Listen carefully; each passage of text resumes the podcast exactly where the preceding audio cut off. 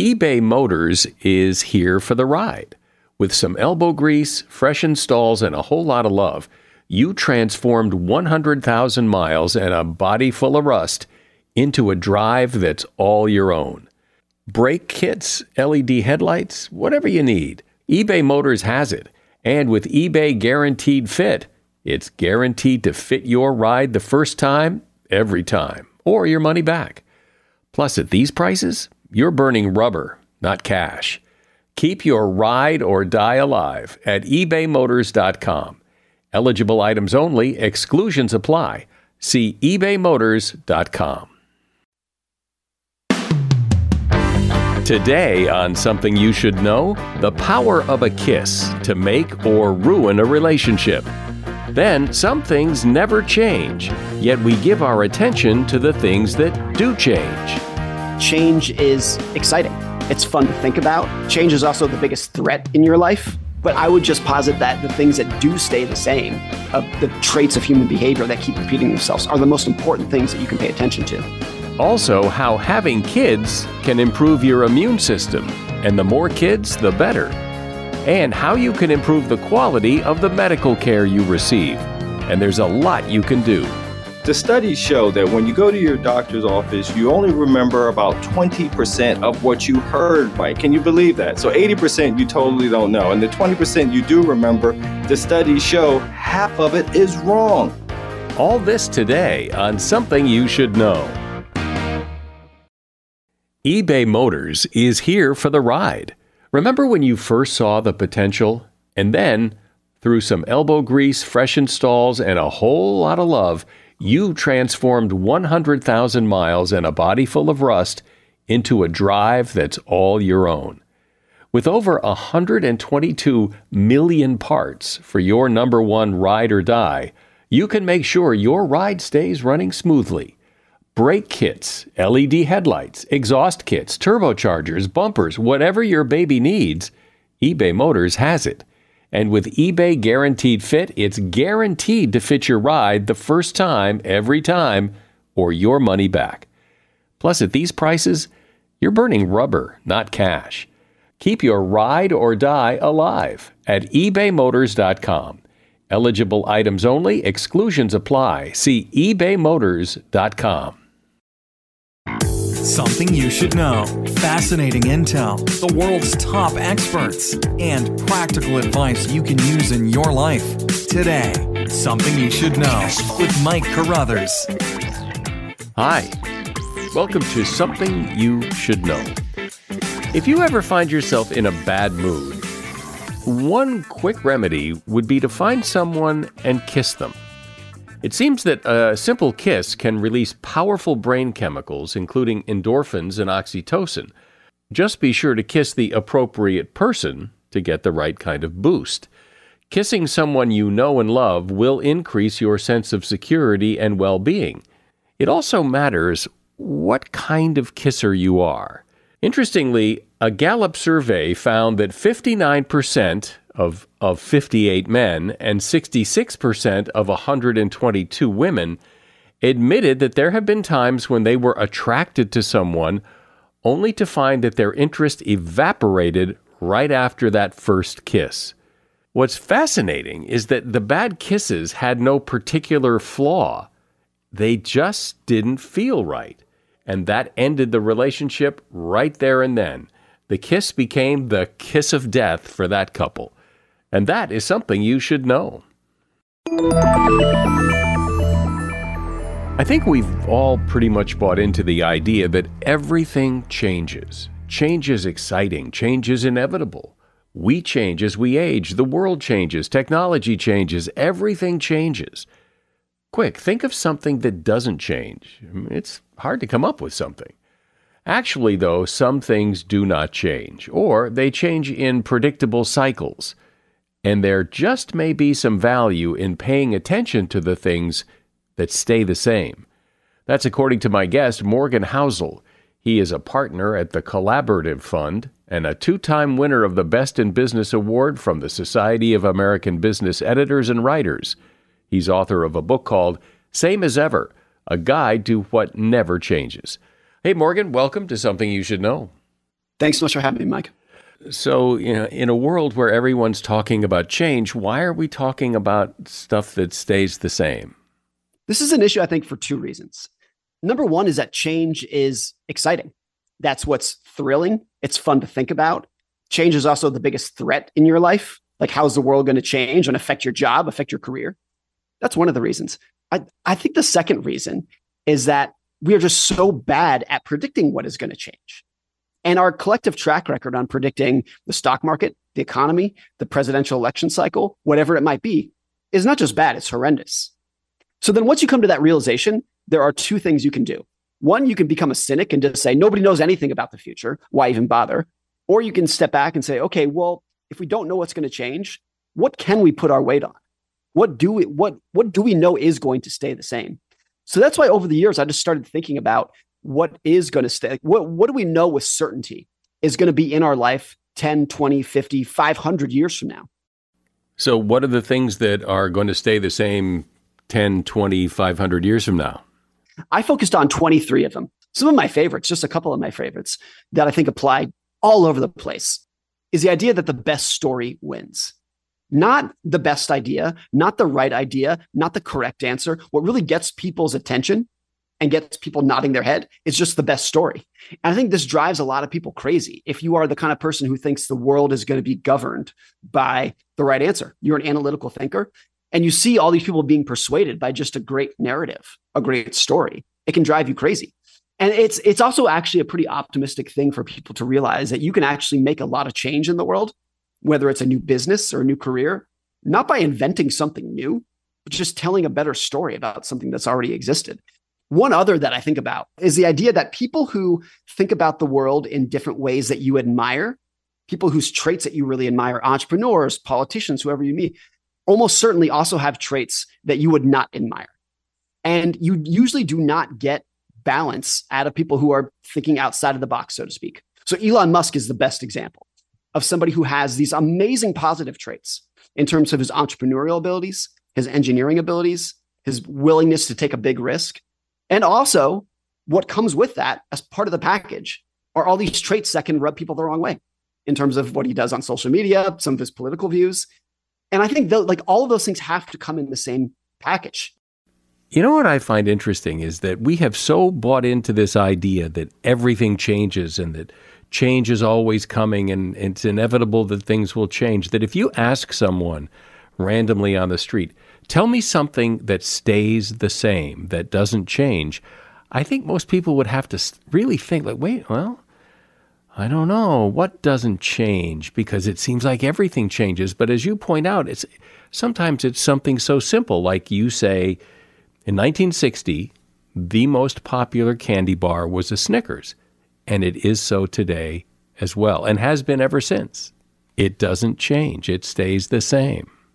One one person told me about a year ago. I thought this was really brilliant. He said the most powerful brand that's ever been created is the Beatles and I said, The Beatles, why? And he said, Because the Beatles have remained cool across about four generations.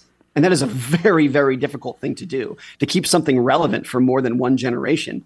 And will, will the Beatles still be relevant and cool 30 years from now? I would bet probably, but that's like it's extremely rare that that would occur. So, you know, there's a, there's a quote at the very start of the book that I really loved, which is a quote from Voltaire. And that is history never repeats itself but man always does. Every recession is different. Every war is different. Every presidency is different. Every technology cycle completely different in terms of the details of what's happening. But man never changes. So there's always going to be wars. There's always going to be recessions. There's always going to be technology cycles. It's just kind of separating the 30,000 foot views of how humans behave that will never change it's interesting what you said about the Beatles, and I would disagree somewhat in that I think it's not just the Beatles, it's rock and roll that has remained cool for generations, unlike any other form of music. I mean, other forms of music, classical music, uh, are still relevant. I don't know that they're cool, but rock and roll is still cool. And the Rolling Stones are still cool. The Who, uh, Pink Floyd, Fleetwood Mac. I mean, they've been cool for a very long time. There are, you know, uh, classic rock radio stations that play rock and roll and oldies radio stations that play old songs. Rock and roll, not just the Beatles, has remained cool. Yeah, I mean, it's definitely there's probably some survivorship bias in terms of I I wouldn't be able to name the top 20 rock and roll hits from 1965, but everyone knows the Beatles. Everyone knows Mick Jagger, of course. So there's some survivorship bias, but it's it's very rare. If you go back and look at the top bands from 1999 or 1989, the vast majority of them not only don't exist anymore, but most people, particularly young people, have never heard of them. So to right. have that kind of endurance across different generations is is is is pretty rare. I even think it's true for some cities that it's hard for it's hard for individual cities to keep it going for more than about 20 or 50 years. Or or it's just to say that they are very cyclical. So in the 1950s, one some of the best cities in America were Detroit, St. Louis, Baltimore. Or if you went back to the 1970s and 80s, one of the grungiest, dirtiest cities in America was New York. 10 years ago, San Francisco could do nothing wrong. And San Francisco today is collapsing by the day. So, like, all, all these things that you would think would be really immortal tend to go through a lot of cycles in life. Like, the number of things that do change and go through cycles vastly outnumbers the things that will stay the same over time. But I would just posit that the things that do stay the same, of the traits of human behavior that keep repeating themselves, are the most important things that you can pay attention to. Because why? Why is that so important rather than trying to figure out what's going to change next? What's the next big thing? I think that the the operative phrase that you used there was figure out because it's impossible to know. We can try to pretend that we're going to figure out when the next recession is going to be, who's going to win the next presidency, what the next big technology is going to be. But the history of it is abysmal. You know, my my my background has really been in in finance and economics. And so the most important things that you want to predict are when's the next recession and when's the next bear market. And we've never been able to do it. Never. I did an interview with Robert Shiller from Yale University uh, about a decade ago. Shiller won the Nobel Prize in economics for his work in behavioral finance. And he did a lot of work on the Great Depression, studying the Great Depression.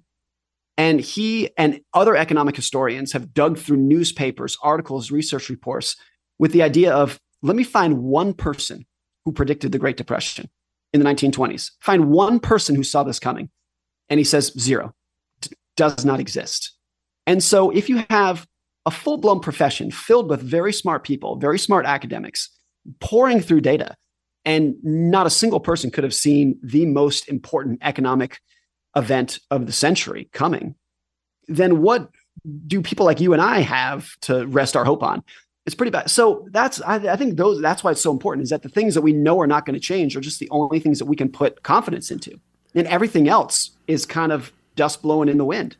So that's why I think it's so so important. And I think if you if you don't acknowledge that concept, then the danger is that you put confidence in your ability to predict the next recession.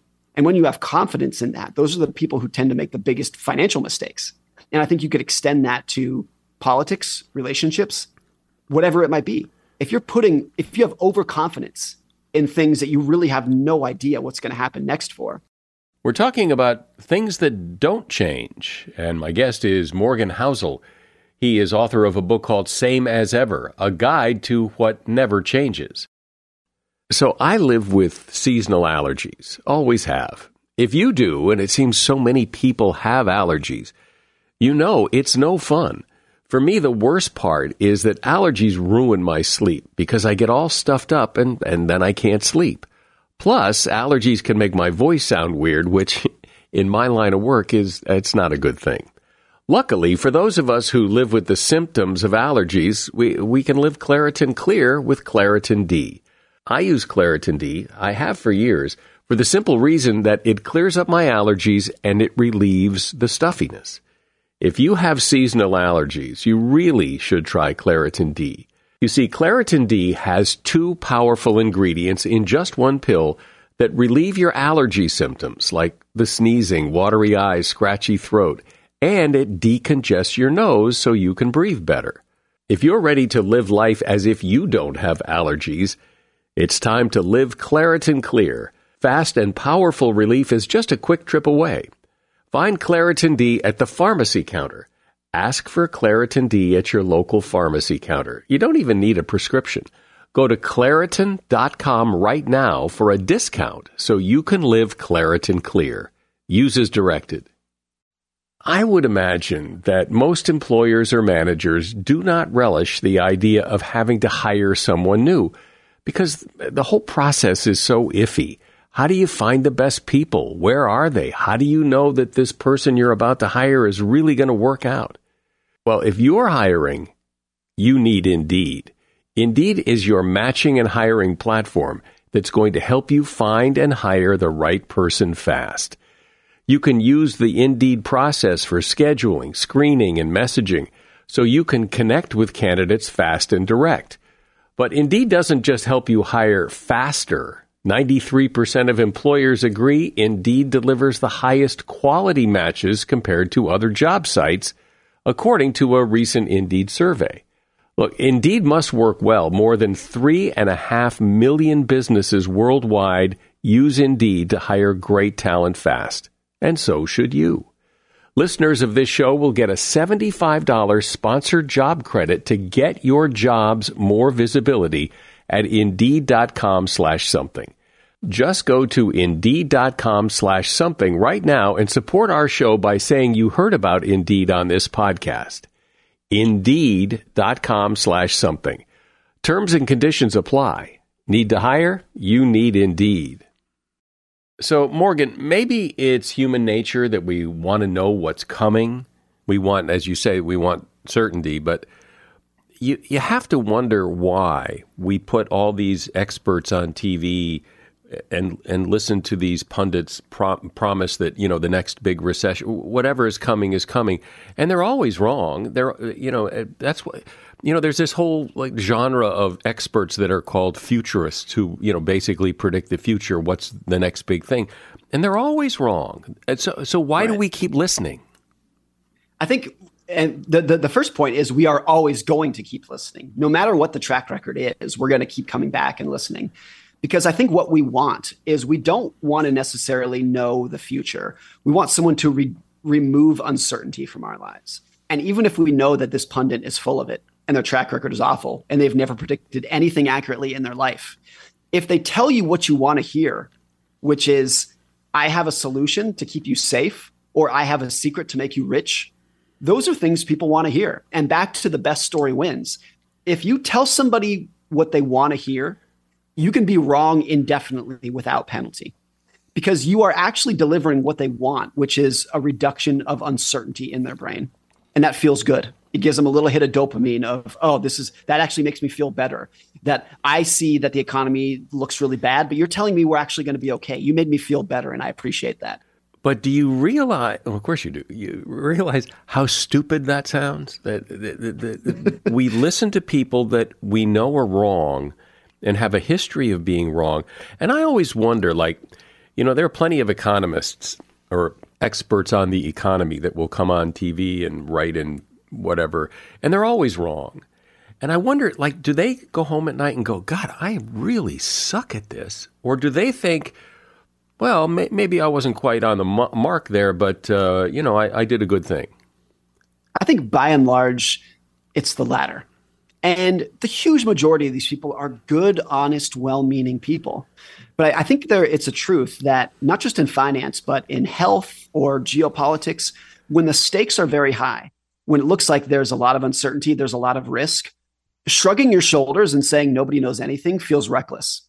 And therefore, even if the track record on these predictions is terrible, the fact that you are trying to come up with some sort of vision uh, makes you feel better.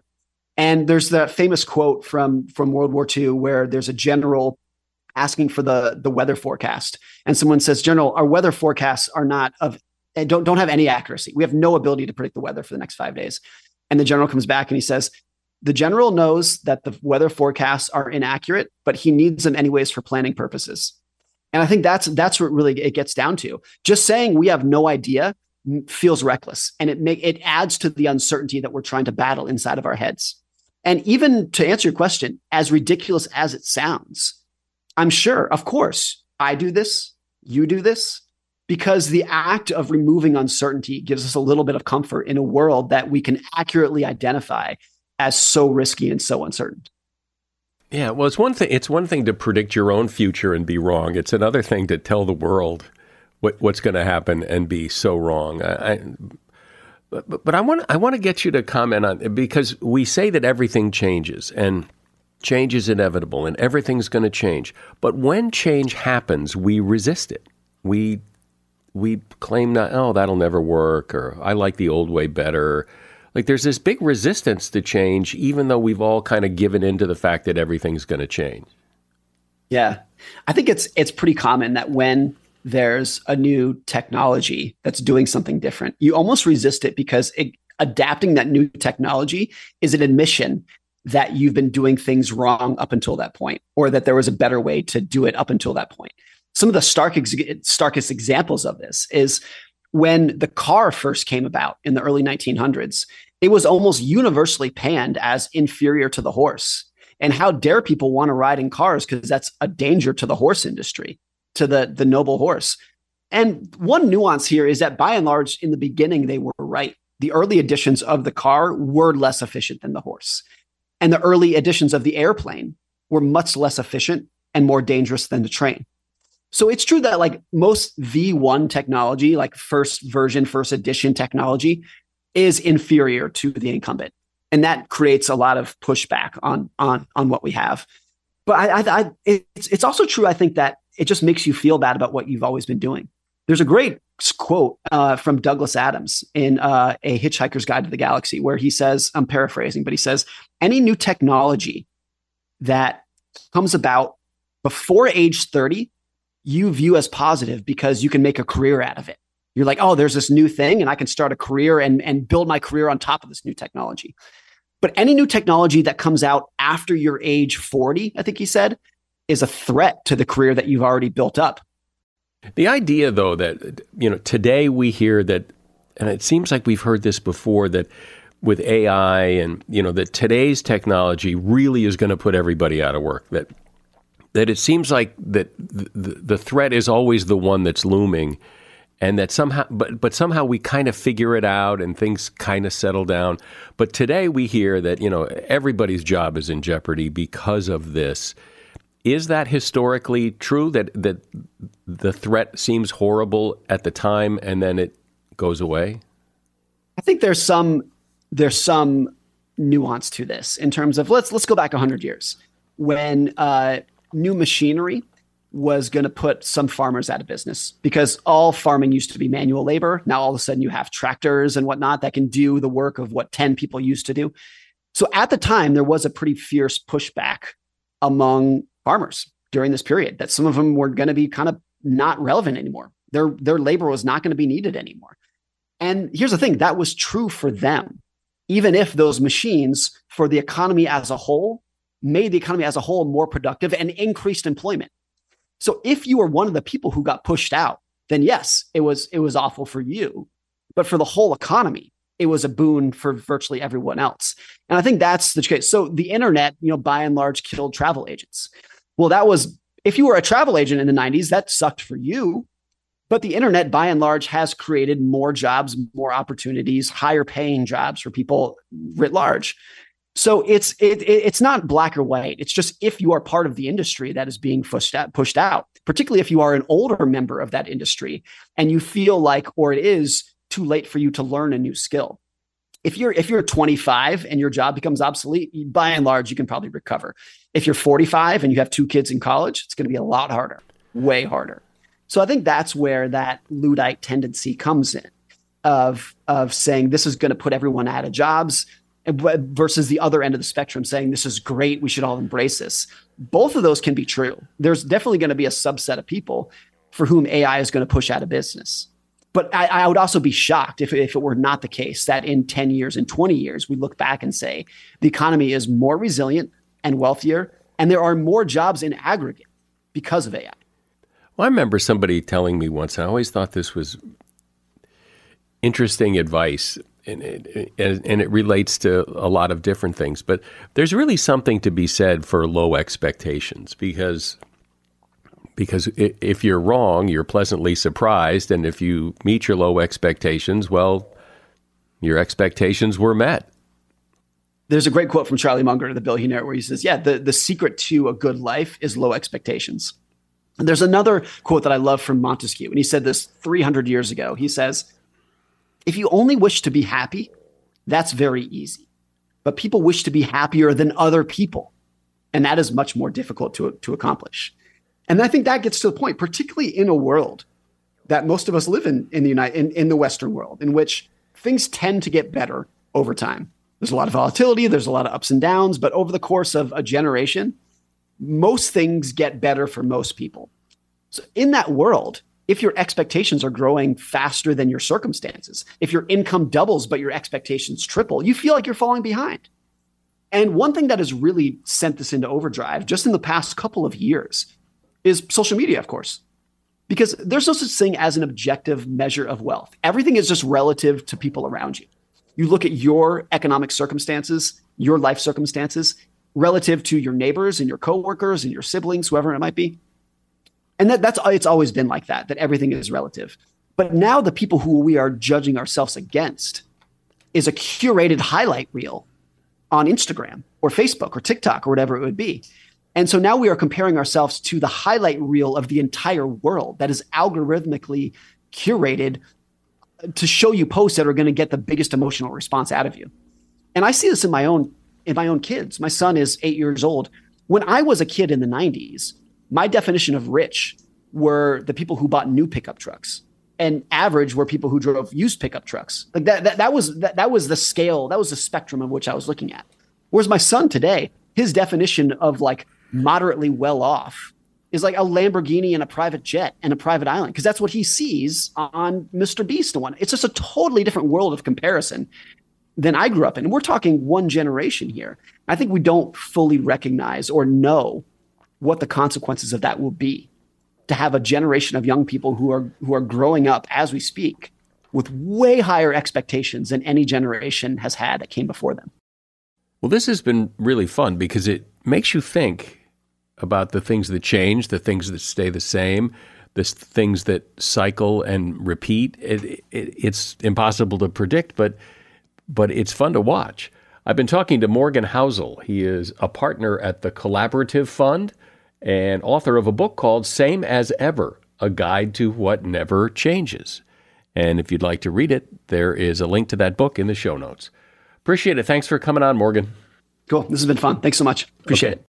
Shopify is the global commerce platform that helps you sell at every stage of your business. Shopify is there to help you grow. Shopify helps you sell everywhere, from their all-in-one e-commerce platform to their in-person POS system. Shopify's got you covered. Shopify helps you turn browsers into buyers with the internet's best converting checkout, 36% better on average compared to other leading commerce platforms, and sell more with less effort thanks to Shopify Magic, your AI-powered all-star. What I love about Shopify is how no matter how big you want to grow, Shopify gives you everything you need to take control and take your business business to the next level. Shopify powers 10% of all e-commerce in the US, and Shopify is the global force behind Allbirds, Rothy's, and Brooklinen, and millions of other entrepreneurs of every size across 175 countries. Plus, Shopify's award-winning help is there to support your success every step of the way. Because businesses that grow, grow with Shopify. Sign up for a $1 per month trial period at shopify.com slash westwood1, all lowercase. Go to shopify.com slash westwood1 now to grow your business, no matter what stage you're in. Shopify.com slash westwood1.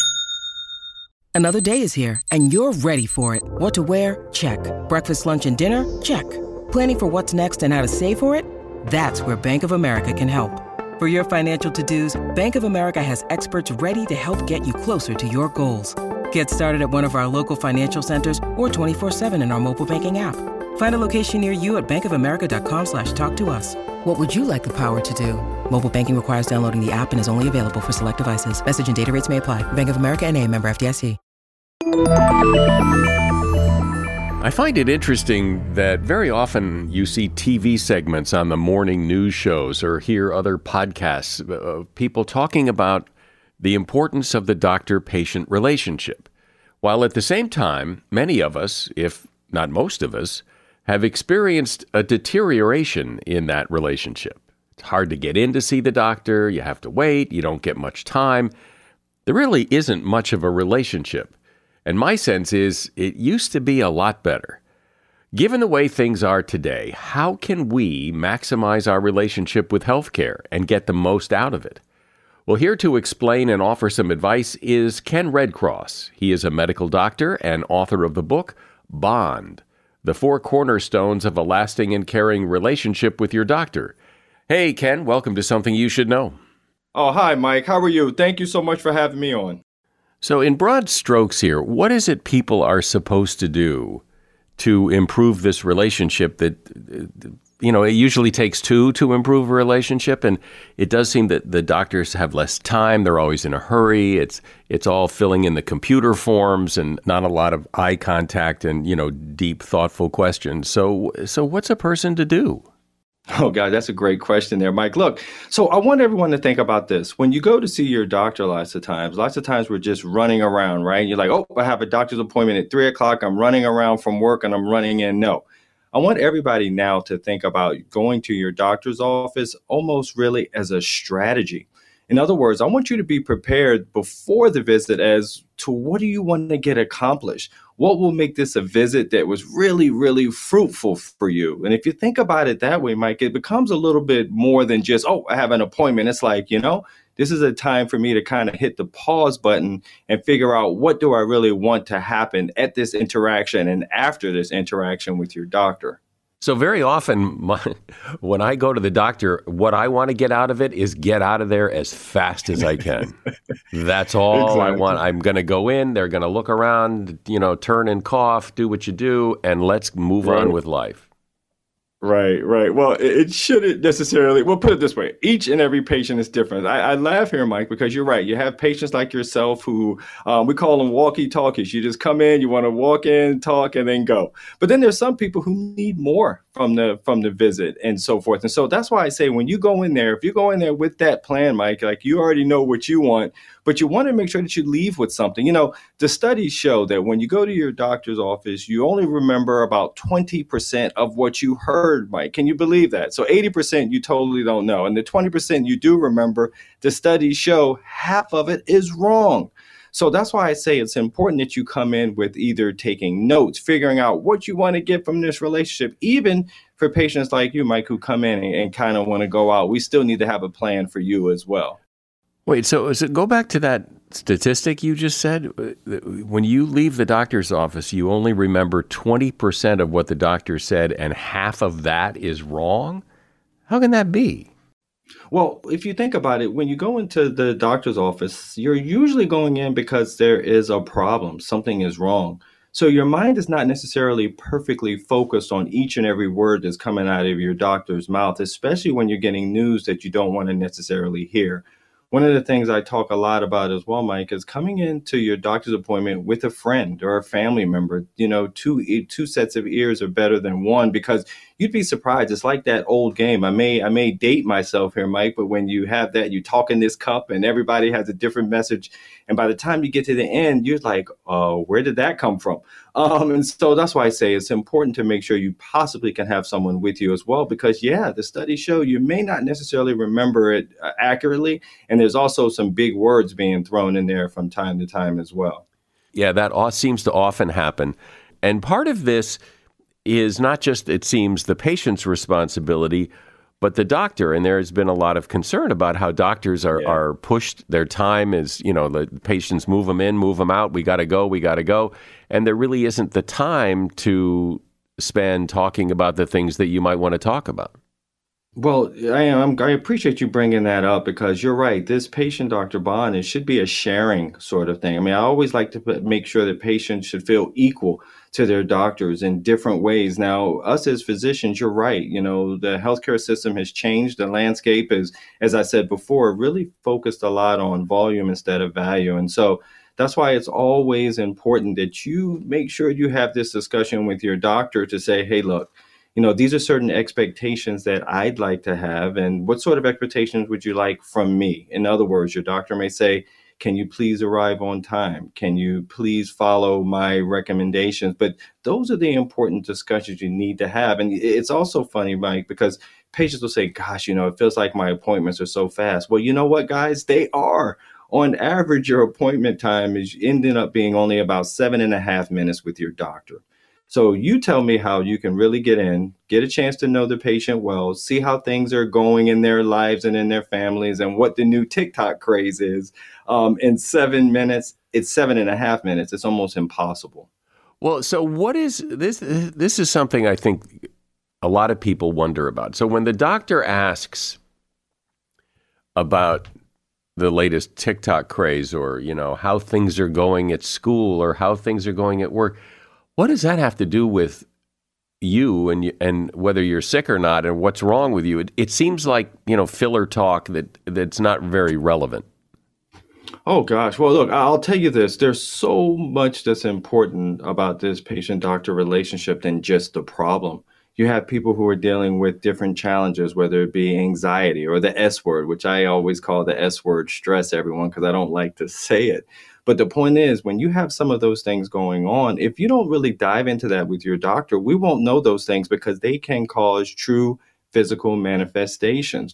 And so, one of the bigger things I try to make sure when I talk to other doctors and professionals is to try to train them so that we can improve the emotional focus on the patient doctor relationship because that's such a huge part of how we live. When you really think about it, everyone, we are really emotional beings. And I think that's what healthcare has kind of forgotten a bit um, because we all need to have that time with our doctor. Even if it's you running in and running out, Mike, you need to know that the doctor cares about you and really has your best interest at heart before you even trust him or her to take their advice and recommendations.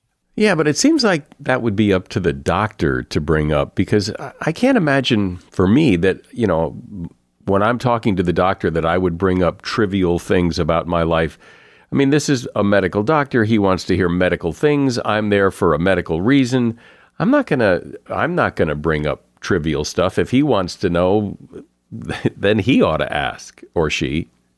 Oh no, well I'll tell you. So it just depends. So for for for instance, I'll have someone like yourself who's busy or an executive that comes in, but you know, it's important for me to know how was his daughter's wedding. You're like, well, well, well, doc, what does that matter? Well, he tells me about his doctor's his daughter's wedding. We find out how wonderful it was, how happy it made him. We're now also dealing with his blood pressure issues and his S word issues and so forth, and start to recognize that that's been the bigger challenge. But if I don't ask some of those things, Mike, that allow me to kind of peel back the layers of the onion, I can't get into the soul of the patient the same way.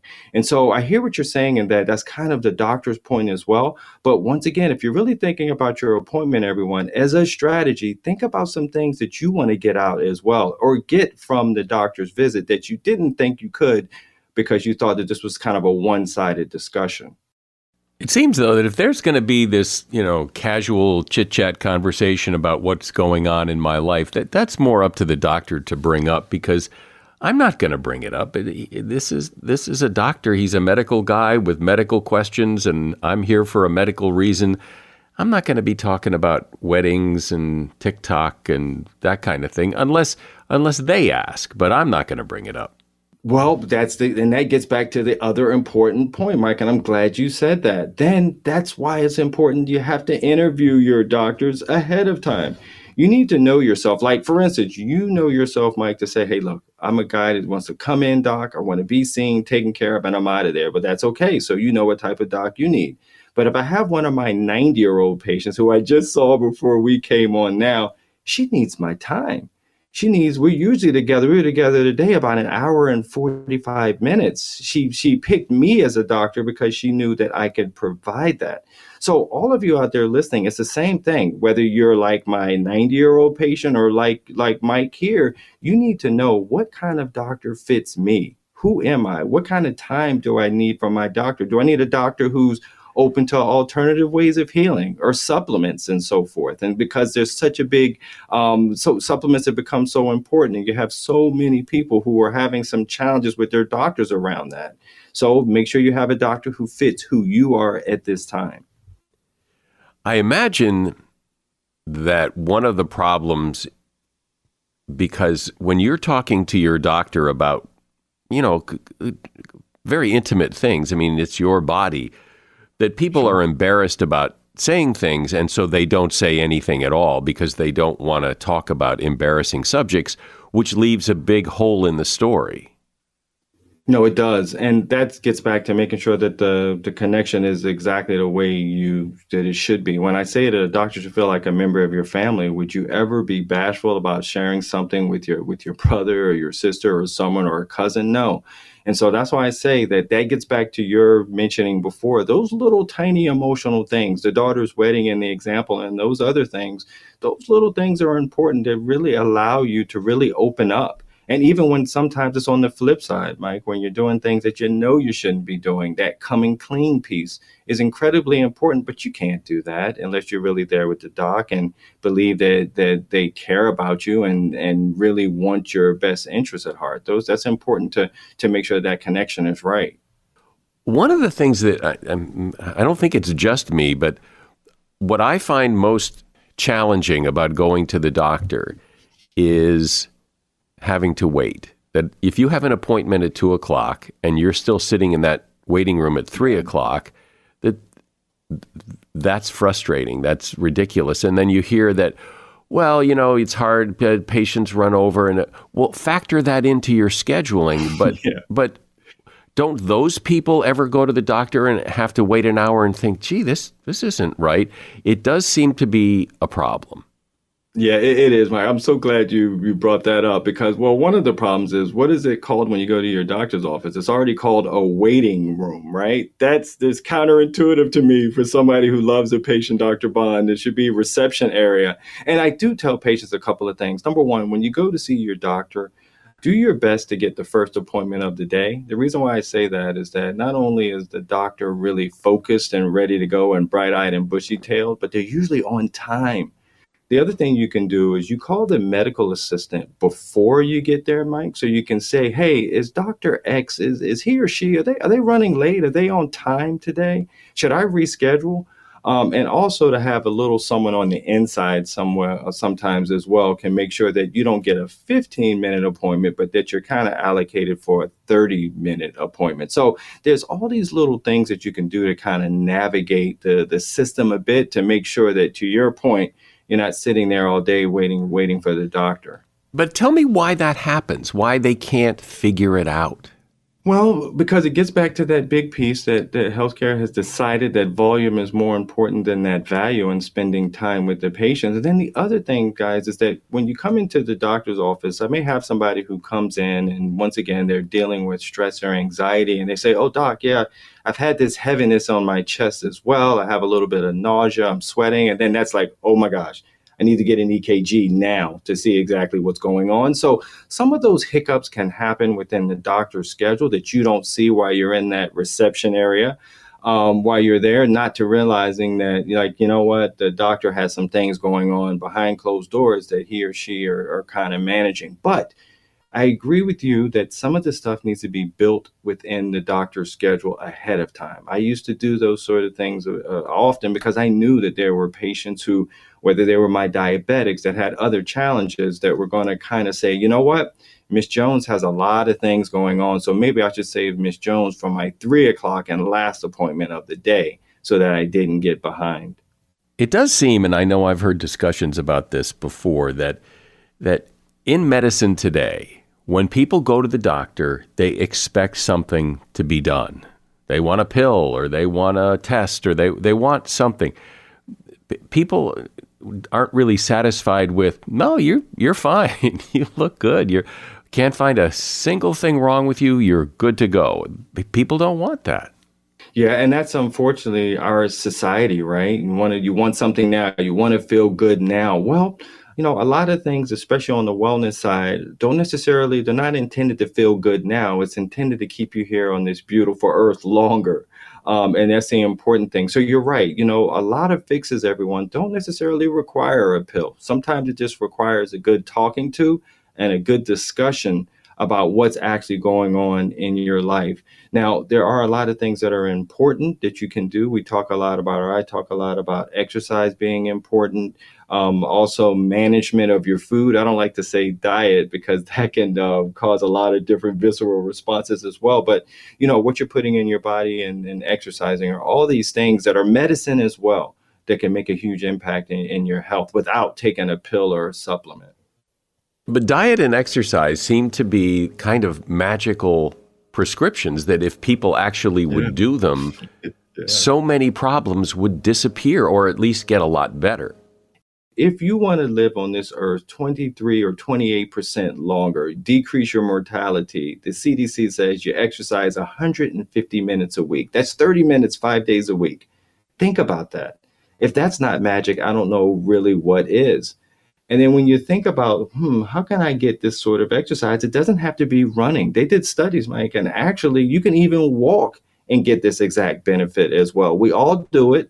And it's not when you say, oh, I walk a lot at work. That doesn't count. You need to make sure that you can't breathe in complete sentences. That's actually exercise. And then when you talk about food, you'll hear this cliche, but it's so, so true, everyone. Food is medicine.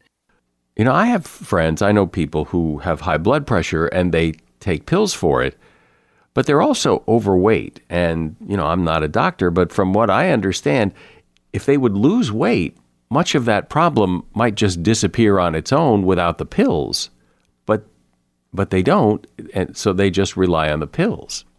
Well, it's hard. You know why, Mike? Because it's hard it's hard. It's hard to go out there and go walking. It's hard to maybe get on that treadmill where versus taking this pill where you think everything's going to be better. You know, it's the same thing for for for diabetes as well.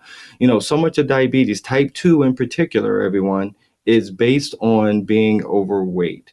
And managing that sort of thing can make a huge difference and really eliminate a lot of pills, but it's hard to do the hard work. And so that's when you kind of have to have that that look in the mirror moment and kind of say, you know, you know, I heard this this doc on on on, on Mike's show. He talked about our, my life experience, and so really look in the mirror and say, how do you want your life experience to be, and how can we make that easier? I think one of the ways to do that is to have the best patient doctor bond, but I also think it's a mixture of nutrition, uh, movement, and spirituality, however that is for you. Do you have a suggestion? Because here's here's something that I think happens a lot. Mm-hmm. You're sick, something's wrong, you you have a pain, you want to get in to see the doctor, and they say, "Okay, great, we can see you in three months." Right. Uh, well, yeah. Uh, well, how about today or tomorrow? And is there like the secret password or so, something you can do that helps circumvent the, the, the well-meaning person gatekeeper at the front who is just scheduling and the next one is in three months but i need to see the doctor now what we will do here is that we will call the front office person and we'll let them know number one you're going to be placed on a wait list right a wait list in case there's any cancellations because i'm here to tell everyone no matter what they tell you, there are cancellations every day. Think about the times when you were running late in traffic and you had to call because you couldn't make your appointment. That's happening every day. So, my point is you call, you make nice with the front office person and say, hey, look, can I please be put on a, on a list that if something were to happen, if there's any cancellations, that I would be called or if I can check in throughout the day.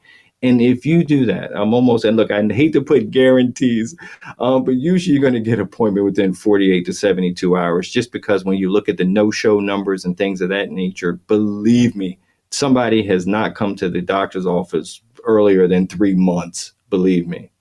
Well, it does seem that more of the responsibility for the, the doctor patient relationship falls on the patient to kind of insist and push to get what they need. And I appreciate the advice on, on how to do that. I've been speaking with Dr. Ken Redcross. He is author of the book Bond The Four Cornerstones of a Lasting and Caring Relationship with Your Doctor. And if you'd like to read that book, eh, there's a link to it at Amazon in the show notes. Thanks, Doctor. Thanks for uh, being here. Appreciate it. All right. Thank you. You take care and be well. The next time your child coughs in your face, you might just want to thank them.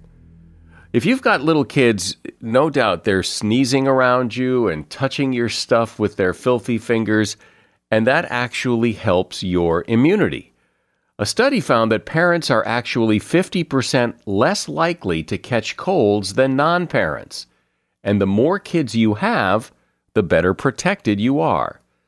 There is one exception to the rule. In the study, younger parents ages 18 to 23 actually had less protection than parents who were 24 to 55 years old.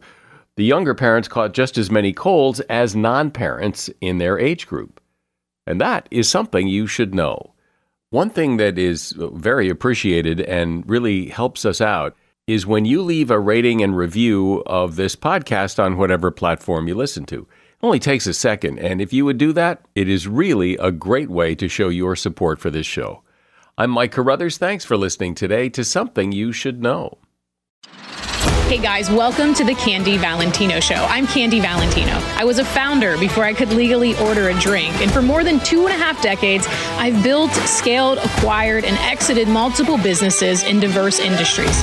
Now, my goal is to help you by sharing the knowledge that I've learned, the mistakes that I've made, and the wisdom that I've developed over my journey. Bi weekly episodes every Monday and Thursday. The Candy Valentino Show, wherever you listen. Every story eventually comes to an end. This June, hear the final episode of season two of the hit podcast series In the Red Clay, Durham. In the Red Clay tells the unbelievable true story of Billy Sunday Birt, the most dangerous man in Georgia history. In the podcast that people are calling riveting, incredibly moving, captivating, and addicting. Binge seasons one and two of In the Red Clay now, wherever you listen.